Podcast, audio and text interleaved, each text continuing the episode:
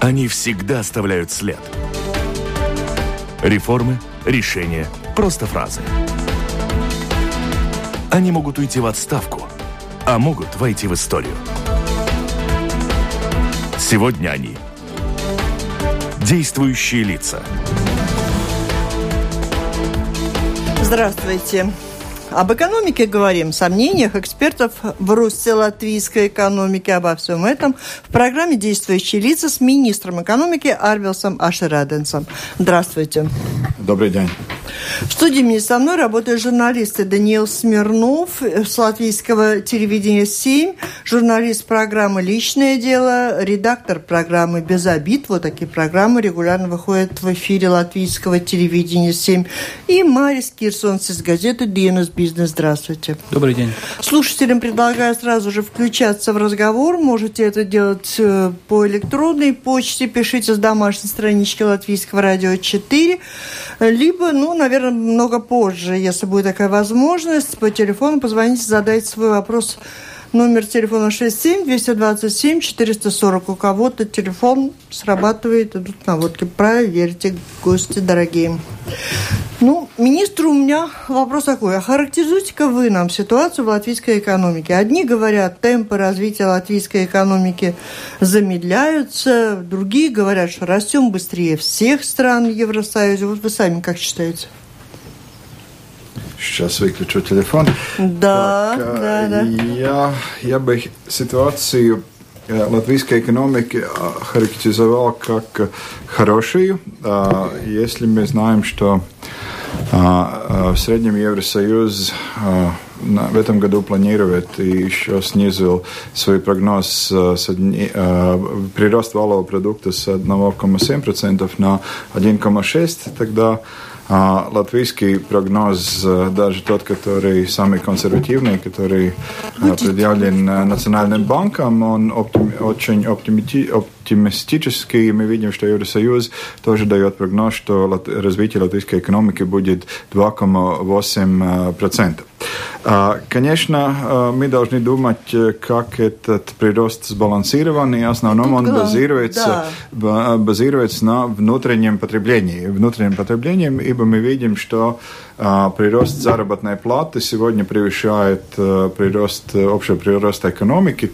И, а, конечно, а, с одной точки, с одной э, точки зрения это хорошо, что это стимулирует э, вместе, скажем, государственным потреблением, стимулирует прирост экономики, но мы видим, что две позиции у нас довольно-таки рискованные. Это прирост экспорта и прирост инвестиций. Мы могли бы желать наилучшей ситуации. Но если говорим об этом, этом году, что мы видим, что, э, конечно, 16 год, э, первые, э, первые три месяца мы видим такую нестабильность развития экономики. Цифры января были очень плохие. Да, мы знаем, что спад был очень большой. Мы видим, что первый, первый первый квартал будет где-то прирост экономики 1,8%, но мы видим, что ситуация улучшается, улучшается, и э, мы, э, я думаю, что на сегодняшний день э, мы можем говорить о том, что ясно, что развитие не будет ниже, чем, скажем, как, сказано, как было сказано Латвийским банком, но может быть, мы можем достичь эту цель 3,2%. Да? Это основывается на том, что мы видим довольно-таки неплохие развития развитии экспорта, кредит, кредит, кредитирования, и мы видим, что снижаются темпы прироста заработной платы, которые мы видим, что в будущем это сохранится конкурентоспособность. Так что я, я смотрю позитивно на возможность Латвии вот развития. Прогноз, заложенный при подготовке бюджета и прогноз реальный. Разница может получиться какой-то. Но ведь э, получается, что если прогноз завышен, то мы тратим, планируем потратить значительно больше, чем мы получим. Там вот, вот эти соотношения. Говорят, что умные, ну, это... я сформулирую, как многие скептики говорят, умные страны не завышают свои прогнозы роста. Это дает им возможность варьировать, а у нас... Ну, это, конечно, важно при планировании э, бюджета и да. госдоходов. Э, ну, мы знаем, что у нас две цели, конечно, повысить доходы от, э, от от налогов дополнительно, более эффективно их, то есть получая, снижая уровень теневой экономики. Конечно, второй, при приросте экономики мы должны повысить государственные доходы просто за повышение экономической активности. Ну хорошо, тогда вопрос остается в другом. А вот прирост экономики, а значит в основных рынках, в основной продукции, которую мы экспортируем, там дефляция в мировом рынке. То есть цены по сравнению, значит, с прошлым годом в июне или мае там упали на 7, на 10, на некоторых позициях вообще 15%. Мы увеличиваем, значит, э, расходы для экспортеров и тем самым снижаем их конкурентоспособность.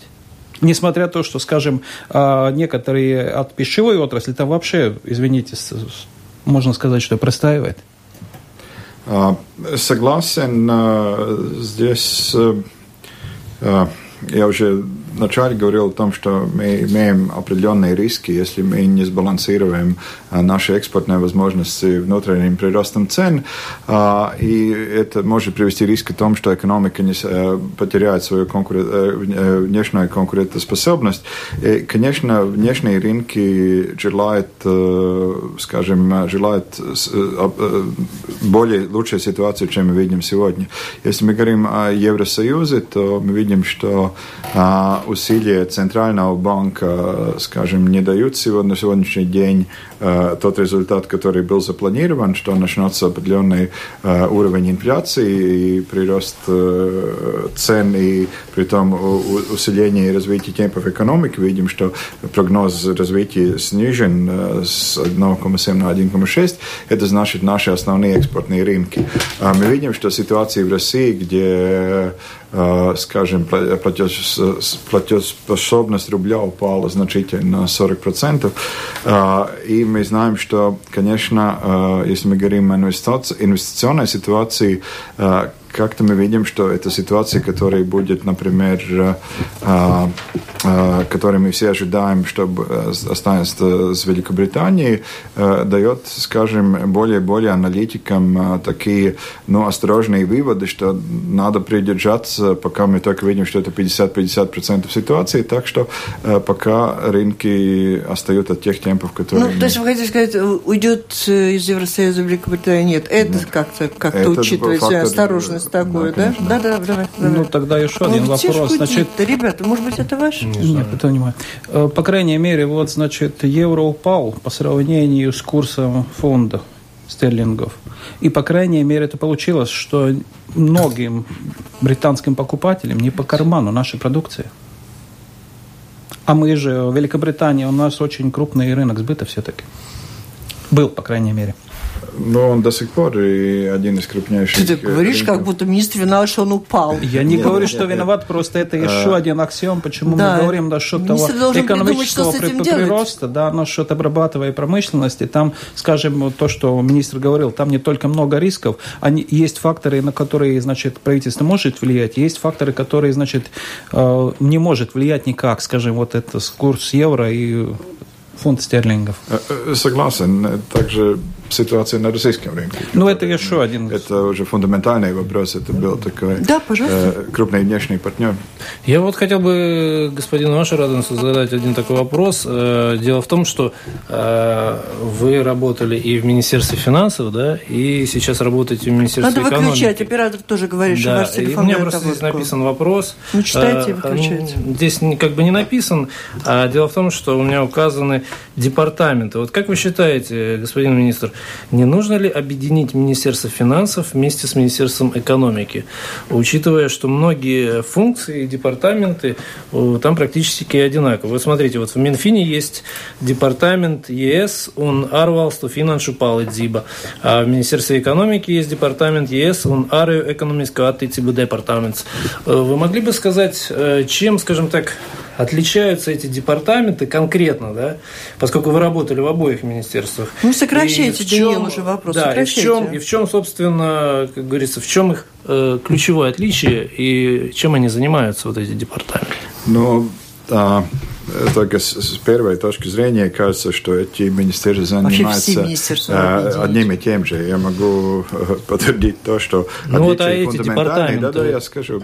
Во-первых, Министерство финансов, главный ответ Министерства финансов – это налоговая политика и финансирование всех государственных, балансирование, балансирование финансирование всех государственных нужд, которые выявлены бюджетом. И это снабжается доходами от налогов, еврофондов и разными иностранными, скажем, помощью. Если мы говорим о Министерстве экономики, то это то есть вопросы развития экономического пространства в государстве и самой системе и часть отраслей, которые под, являются под контролем министерства. Если вы говорите о, о, о скажем, экономической политике, то экономической поддержке и развитии экономического сотрудничества, здесь опять очень два фундаментальные разницы. Во-первых, Министерство экономики разрабатывает политика экономического сотрудничества с разными государствами. Например, этот департамент подготавливает сейчас к концу недели и начало следующей недели будет мой визит в Объединенные Арабские Эмираты и подготавливает эту программу и все вопросы, которые включаются в этот вопрос. Если мы говорим о, о, о иностранной поддержке, например, сегодня правительство, правительственной рабочей группы рассматривалось вопросы, например, поддержки скажем, норвежской поддержки, скажем, фондов в Латвии, где-то эти фонды более чем 100 миллионов евро, да, то есть каким целям эти деньги направить, и переговоры с, с норвежской стороной, как эти программы составить и так далее, и так далее, да. Так что же агентства этим занимаются тоже, вот, скажем так, есть агентство инвестиций, нет? Нет, нет, это абсолютно разные вопросы и очень важные вопросы для латвийского народного хозяйства, поскольку одна это является, как финансировать те или иные программы, как делать это эффективно, как доказать э, целесообразность этих программ, э, и, другие, и другой департамент занимается внешнеэкономической политикой, и вместе агентством развития, вместе, вместе Министерством иностранных дел работает, скажем, как, устраив... как выстроить экономическую политику сотрудничества между государствами. Но отношение к налоговой системе у Министерства финансов и Министерства экономики все-таки, да, есть наверняка разное видение, да, с одной стороны, собрать как можно больше. Эти пути у Министерства финансов просты, ну, а, если мы говорим о а, налоговой политике, конечно, отличия тоже очень большие фундаментальные. Если Министерство финансов а, концентрируется на финансировании тех нужд, которые необходимы по всему периметру, скажем, это и социальные э, нужды безопасности и так далее, и так далее, развитие инфраструктуры, э, Министерство экономики концентрируется на конкурент, конкурентоспособности латвийской экономики, э, поскольку мы находимся все-таки вот, э, мы в ситуации глобальной конкуренции, мы открытая маленькая экономика, и наша система должна быть конкурентоспособная, во-первых, с нашими соседями, и регионально, и потом и да. глобально мы не должны терять из своей налоговой политики э, не людей здесь и не терять наши экономические возможности, так что это очень комплексный вопрос. Но отличие у нас, отличие наш достигание, достижение цели э, довольно-таки большое. А вот сейчас э, я слышал, э, жалуются литовцы, что у них э, не покупают на этом СПГ терминале, который они построили, газ. Вот эстонцы отказались покупать, и, и мы вроде как в таких раздумьях. Как вы думаете, это как-то повлияет на конкуренцию? Именно на сохранение вот этого рынка независимости, независимого газа, да? А, во-первых, мы находимся в ситуации, когда мы развиваем независимый балтийский газовый рынок, мы либерализируем его, и мы знаем, что Сайм принял закон о том, что уже следующего года, апреля, будет будет и либерализирован латвийский, латвийский газовый рынок. Это последний из рынков Евросоюза, который не является свободным. И, конечно, финский, но мы можем это, но мы можем, но Латвия эта ситуация но мы закончится. Будем покупать газ у Здесь две вещи. Во-первых, эстонцы покупают и, и от LNG терминала, и, и Литва торгует с Эстонией. Он проходит транзитным, транзитом через Латвию, это работает.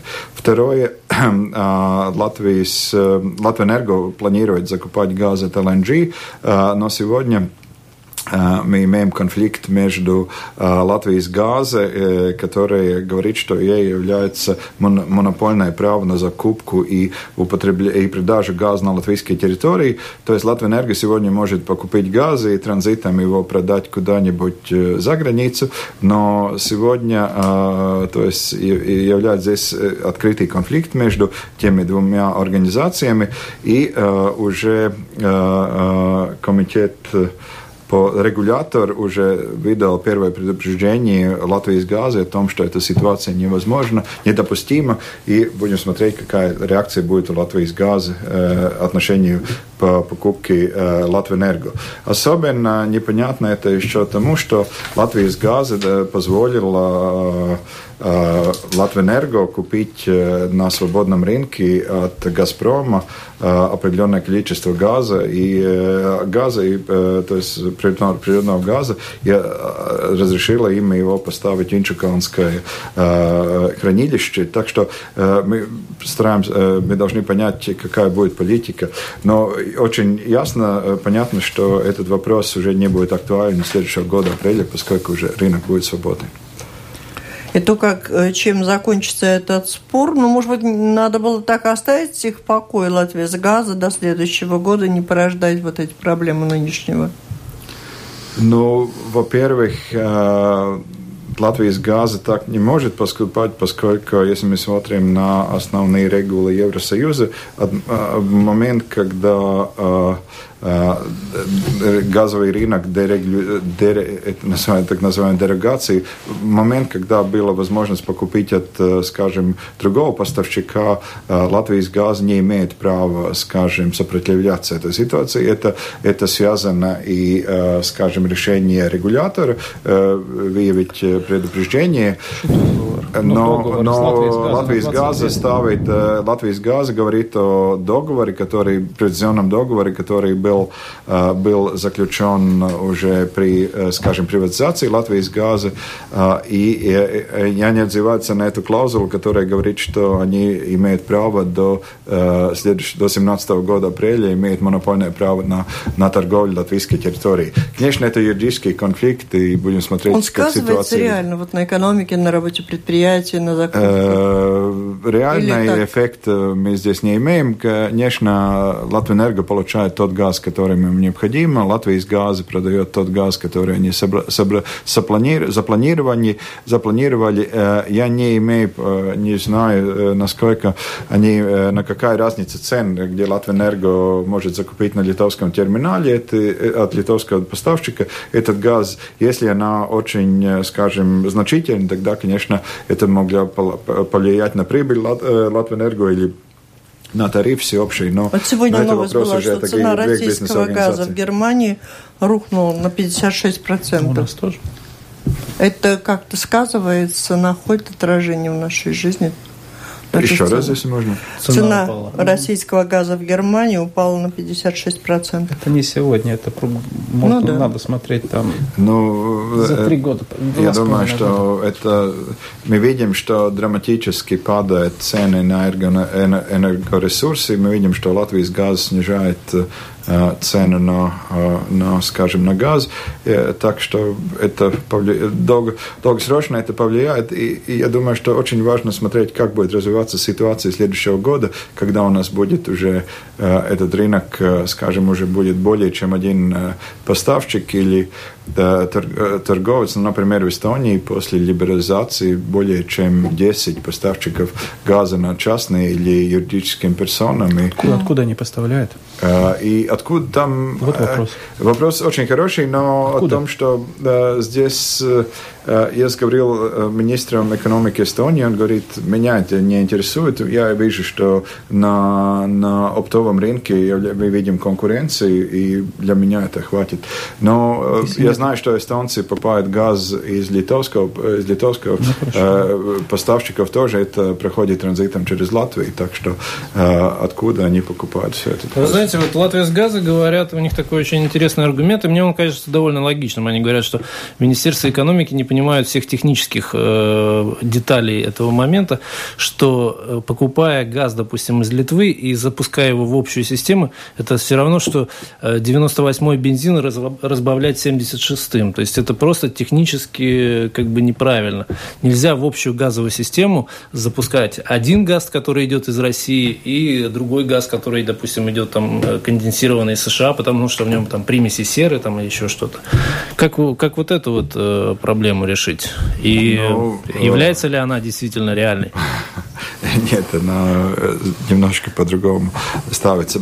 Э, это вопрос э, о том, как мы чего, чего мы вычитываем. И Латвийс газ до сих пор вычитывает физическое продвижение газа. Э, это один, а, один подход. Да? А если мы говорим о, скажем, едином балтийском газовом рынке, тогда э, ставится совсем другой критерий. Это так называемая калорийность газа или эффективность газа, сколько ты... Э, ну, сколько ты... Число, я вас да, попрошу, знаете, мы должны киловаттов энергии ты покупаешь. Не только да? о газе, у нас время так уже что, почти ушло.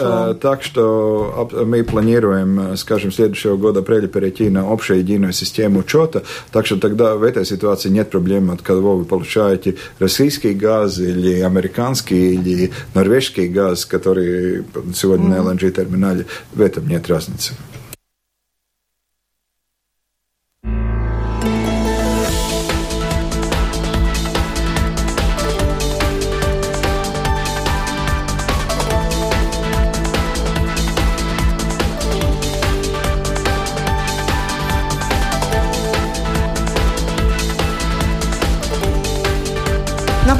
Слушаете программу «Действующие лица». В ней сегодня принимают участие министр экономики Арвелс Ашераденс и журналисты Даниил Смирнов, редактор программы «Без обид» и журналист программы «Личное дело» латвийского телевидения «7». А еще Марис Кирсонс из газеты «Dienas Bizness». Слушатели могут написать, задать свои вопросы по электронной почте пишите с домашней странички Латвийского радио 467 227 440 ваши вопросы министру. Время как-то быстро действительно убежало. Что касается налогов. Сегодня утром у нас в одной из программ принимал участие глава э, трудовой инспекции, и туда нам послож... позвонил слушатель, вопрос которого я обещала переадресовать вам. Давайте послушаем этот этот звонок.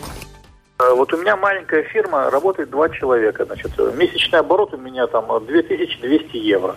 То есть 2200 евро я заработал, и 2000 евро я отдал сам за материалы, за все. То есть у меня заработок 200 евро всего, да. Но с 1 января прошлого года государство приняло закон, что если оборот на фирме хотя бы минимум 5 минимальных зарплат, то есть 1800 евро, то я обязан платить хотя бы одну минимальную зарплату плюс все налоги. Скажите, с каких денег я могу это сделать? А у вас меня... кто-то бесплатно работать же не будет никто?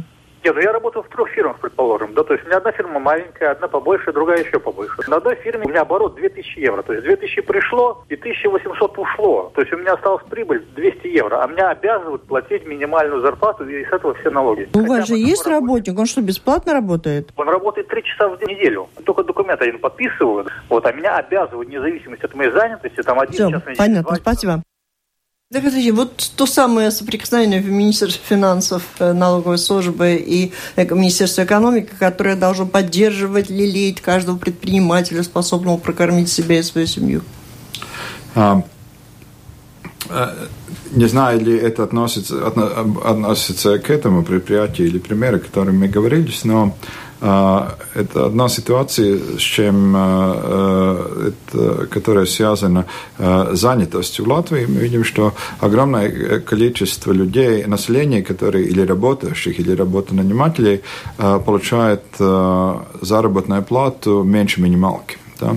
И это создает огромнейшие социальные проблемы, поскольку когда э, э, эти люди, которые не выплачивают социальный налог хотя бы на минимальном уровне, если мы говорим о их социальной защите, э, если они заболеют или получают инвалидность, или создается какая-то ситуация, не дай бог, потерял э, жизнь или, или уходит в пенсию, мы видим, что а, создается ситуация, когда а, его пенсия, минимальная пенсия, они кандидаты на минимальную пенсию, это, вы знаете, это 75 евро, они ее не, абсолютно не заработали вообще-то, да, и, во-первых, во-первых, мы видим ситуацию, что с одной с точки зрения э, с тех социальных взносов, которые платили другие члены общества, они должны э, выплатить пенсии тем, э, тем работающим, это одна ситуация, но мы видим, что, конечно, эти люди социально не защищены. Мы знаем, что на такую пенсию выжить очень трудно, а на такие доходы, уровень дохода,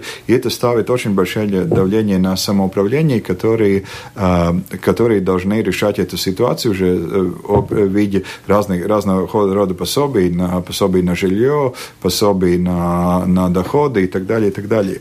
И, и в этой ситуации э, государство приняло решение с, э, с 1 января следующего года а, все, которые работают, будут заняты на, на рабочем рынке, должны платить социальный взнос хотя бы на минимальном уровне, да, хотя бы на минимальном уровне. Да. И э, эти взносы будут суммироваться, скажем, в этой ситуации. И если, э, если это у работника, это, который работает в этой фирме, это единственное место, место заработка, тогда он должен быть, будет выплатить эту минималку.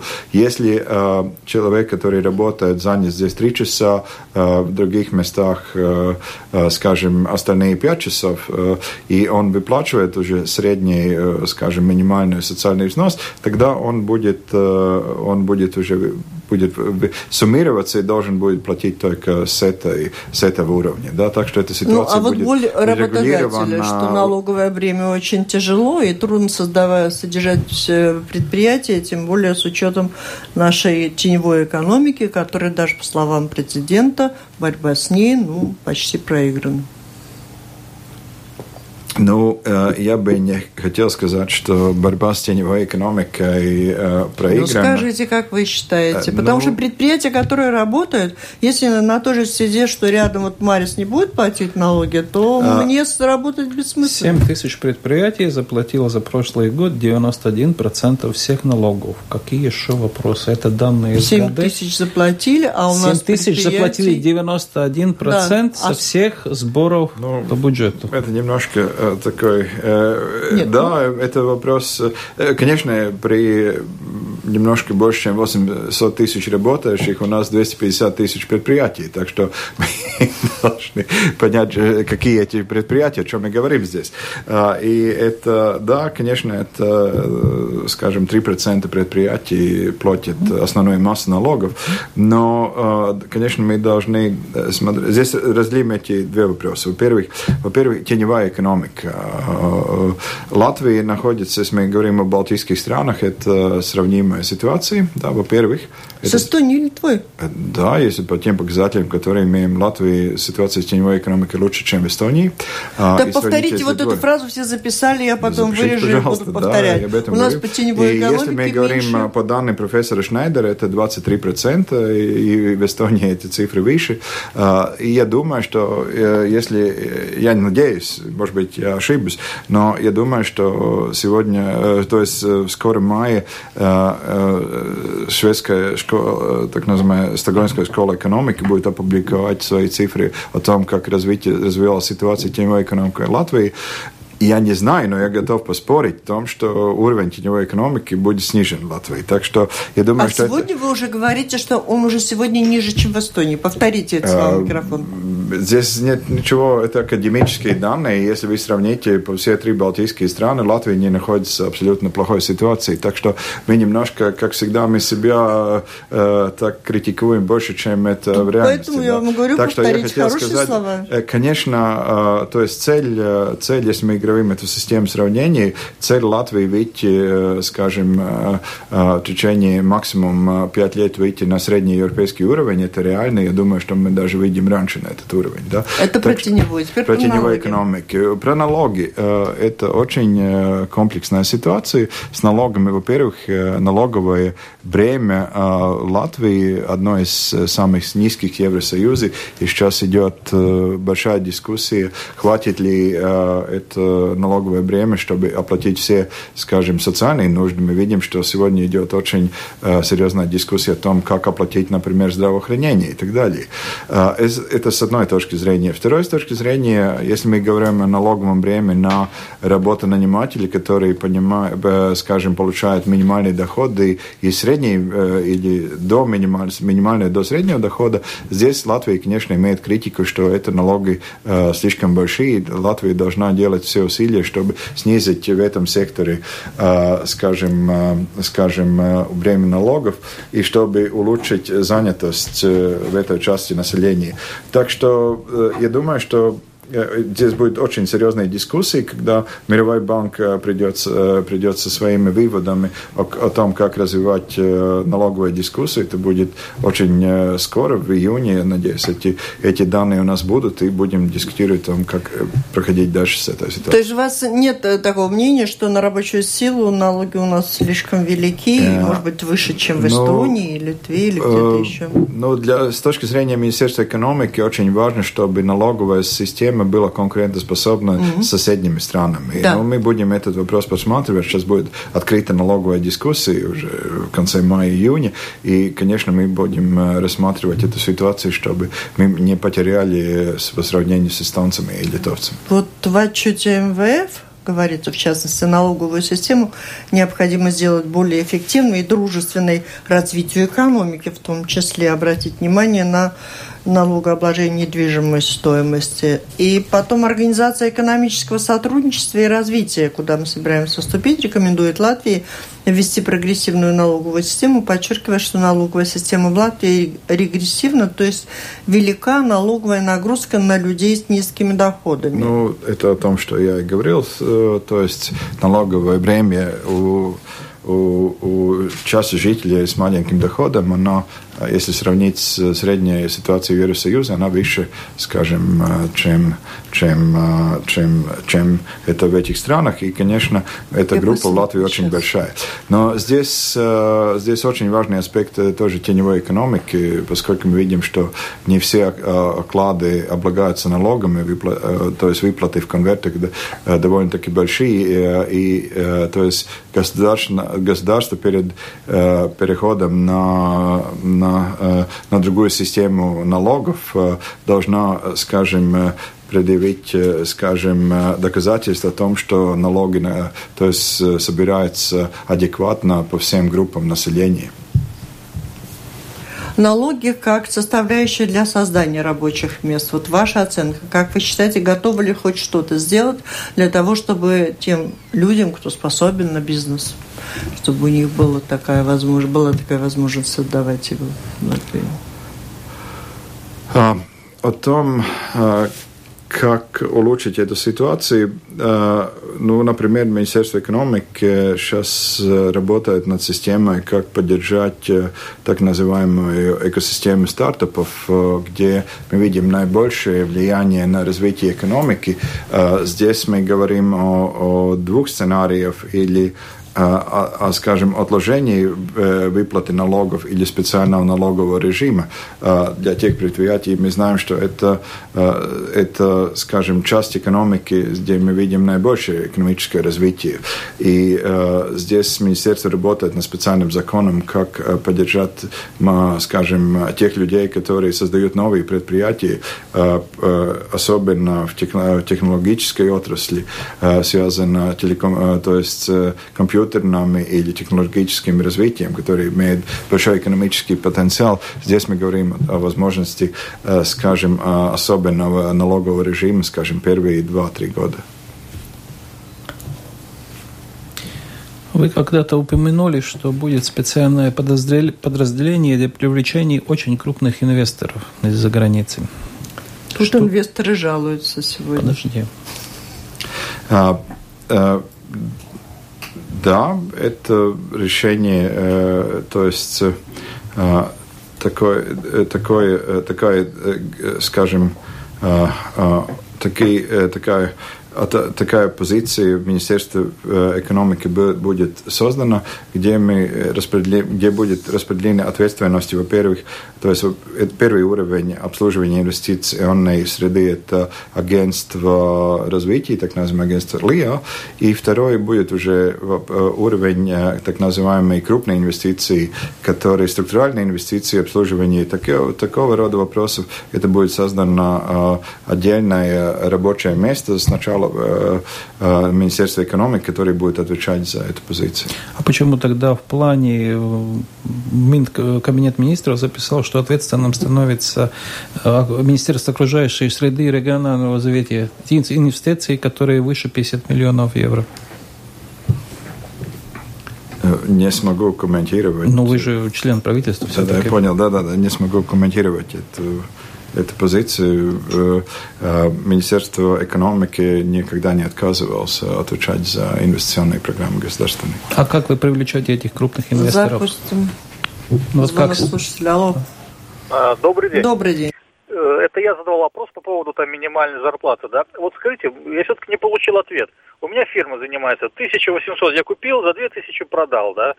Э, и мне обязывают платить минимальную зарплату. Плюс еще, меня Валсони Мудена спрашивают, почему у вас такая маленькая зарплата, ведь средняя ну все, спасибо большое, у нас время уходит. Мы и так уделили внимание вашему вопросу. Я поняла, что это будет в следующем году.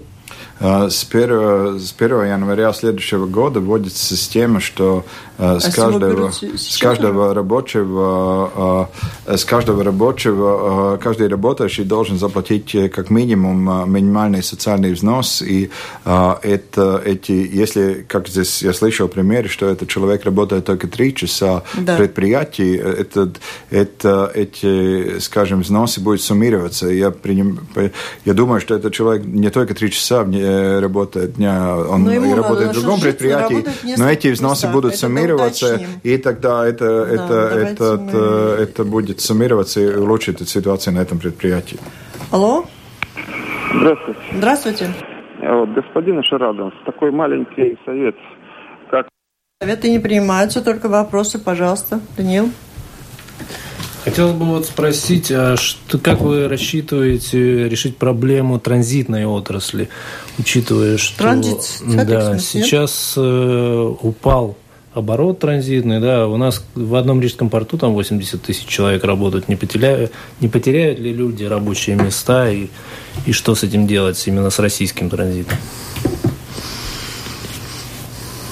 А, да, да, Латвия имеет э, такую проблему, и здесь очень довольно такие сильные дискуссии о том, что делать дальше. Во-первых, мы видим, что, например, снизился оборот поставки угля через латвийские порты. И, но мы видим и другую тенденцию, что, что Например, если мы видим, что в латвийских портах э, то есть грузооборот снизился, я думаю, где-то в первом квартале где-то близко 10%, тогда мы видим, что довольно в Клайпецком порту прирост довольно-таки приличный. Да? Мы видим, что грузы есть, э, и мы должны дискутировать о том, что э, является ли латвийская тарифная система достаточно эффективная, которая привлекает достаточно грузы из, из, из например, из той же России, или, например, партнеры видим, что он очень интенсифицировалось интерес белорусских партнеров поставлять грузы через, через ту же самую латвийский порт и железную дорогу, но в основном они критикуют систему тарифов и портовых, и, и железнодорожных. Я думаю, что этот вопрос очень скоро станет на повестке дня правительства. Являемся мы достаточно эффективными, чтобы конкурировать в регионе здесь э, с поставкой, э, то есть нашими ценовой политикой. Ну, литовцы же сняли рельсы от Можайки до латвийской границы, и все, мы тут туда Чувузлепа никак не можем поставить даже грузы. Хотя, хотя бы хотели, а то им надо вокруг. Это уже где-то 300 да, километров. Уже старая боль. Ну, так что опять возвращаемся к тому вопросу. Нас, ну, это очень старый вопрос, так называемый э, железнодорожье в Ренге. Но я понимаю, что литовцы э, обещали, что на следующее совместное правительственное заседание, которое мы планируем осень Лепа, этот вопрос будет решен. Ну, уже 6 или 7 лет мы это... Алло? Алло. Скажите, вопрос а почему вы не исполняете как бы вот Евросоюза директивы, что э, уменьшить чиновников, которых э, где-то в четыре раза по средним оценкам больше, чем ну, по процентному отношению в Евросоюзе. Сколько может вот э, рабочий человек выдержать э, нагрузку, когда... Ничего аппарата. Простите, я вас уже сокращаю, потому что время нагрузку чиновничьего аппарата, бюрократического. Да, э, спасибо за вопрос. И э, это, я немножко расширю этот вопрос. Это вопрос продуктивности и вообще э, экономики как таковой, мы видим, что э, если мы говорим не о сравнительных ценовой системе, но о реальных ценовой системе, продуктивность Латвии где-то 40% от средней европейской, и мы должны говорить не только о продуктивности частного, и мы должны говорить о продуктивности государственного сектора. Так что это, это, один это, это будет один из вопросов на повестке дня, скажем, о том, как как сделать, а, скажем, те ресурсы, которые имеет государство, эффективнее, эффективнее использовать. Ну, один из главных рисков – это, конечно, геополитическая ситуация нынешняя, то, что санкции существуют и усложнены торговые и предпринимательские, экономические отношения у Латвии с Россией. Ваше видение на нынешний год, ну, дальнейшее влияние будет усугубляться или постепенно на, находятся выходы перераспределения экспорта? Ну, а, как бы прогноз здесь, на нынешний э, год, этим я уже должна да, завершить. Здесь, э, здесь две, две дименсии этого вопроса. Санкции как таковые, как таковые, конечно, они усложняют экономические отношения между государствами, это понятно. А, принимаются в экономике не экономически эффективные, но политизированные решения. А, но здесь очень важна вторая дименсия в том, что э, за последний, э, за последний, скажем, э, год, э, скажем, ценность российской валюты упала здорово, на где-то на 40%, и платеж, платеж, платежеспособность здесь То есть сильно уже упала. можно не плакать, И мы видим, например, рыбная промышленность говорит о том, что, конечно, если ситуация улучшится, будем что-то продавать там, но мы знаем, что покупательная способность очень низкая, но, например, она переориентировалась, сейчас ориентируется на Америку, и мы, меня есть запрос о том, чтобы мы поддержали, скажем, а, представителям а, в Америке, чтобы поддержать эти процессы на, на рынках там. Так что я думаю, что повлияние на экономику, конечно, был два пад, это, э, э, конечно, продовольственная промышленность, две, две э, секторы, которые повлияли, это мощная промышленность, которая до сих пор еще с этой проблемой воюет, ну, например, рыбная промышленность уже находит новые рынки экспортные и, и уже вышла из этой ситуации. И ситуация, если рынок откроется на восточный рынок, он не улучшит ситуацию, поскольку... Но вы стали вот министром экономики, какая самая главная ваша задача? Вот как вы чувствуете, что надо сделать для поддержания экономики, что что-то изменить или продолжить то, что было начато, или путь верный? Ну, я вижу три э, очень важные направления. Это, во-первых, это вопросы продуктивности, и частного, и государственного сектора. Второй – это вопрос мобилизации рабочей силы, поскольку мы видим довольно-таки большую разницу между тем, что мы, то есть знаний, которые доступны на рабочем рынке, и то, что требует рынок. И третье – это, конечно, инвестиции, скажем, которые бы подразумевали развитие экономики. И здесь это довольно-таки сложная ситуация на сегодняшний день.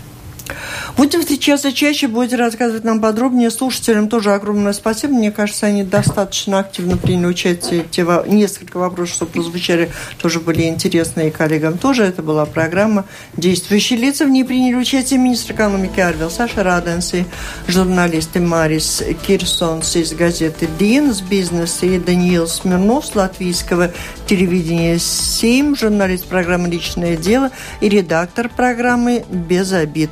Программу провела журналист Валентина Артеменко, Латвийское радио 4, оператор прямого эфира Инара Целлера.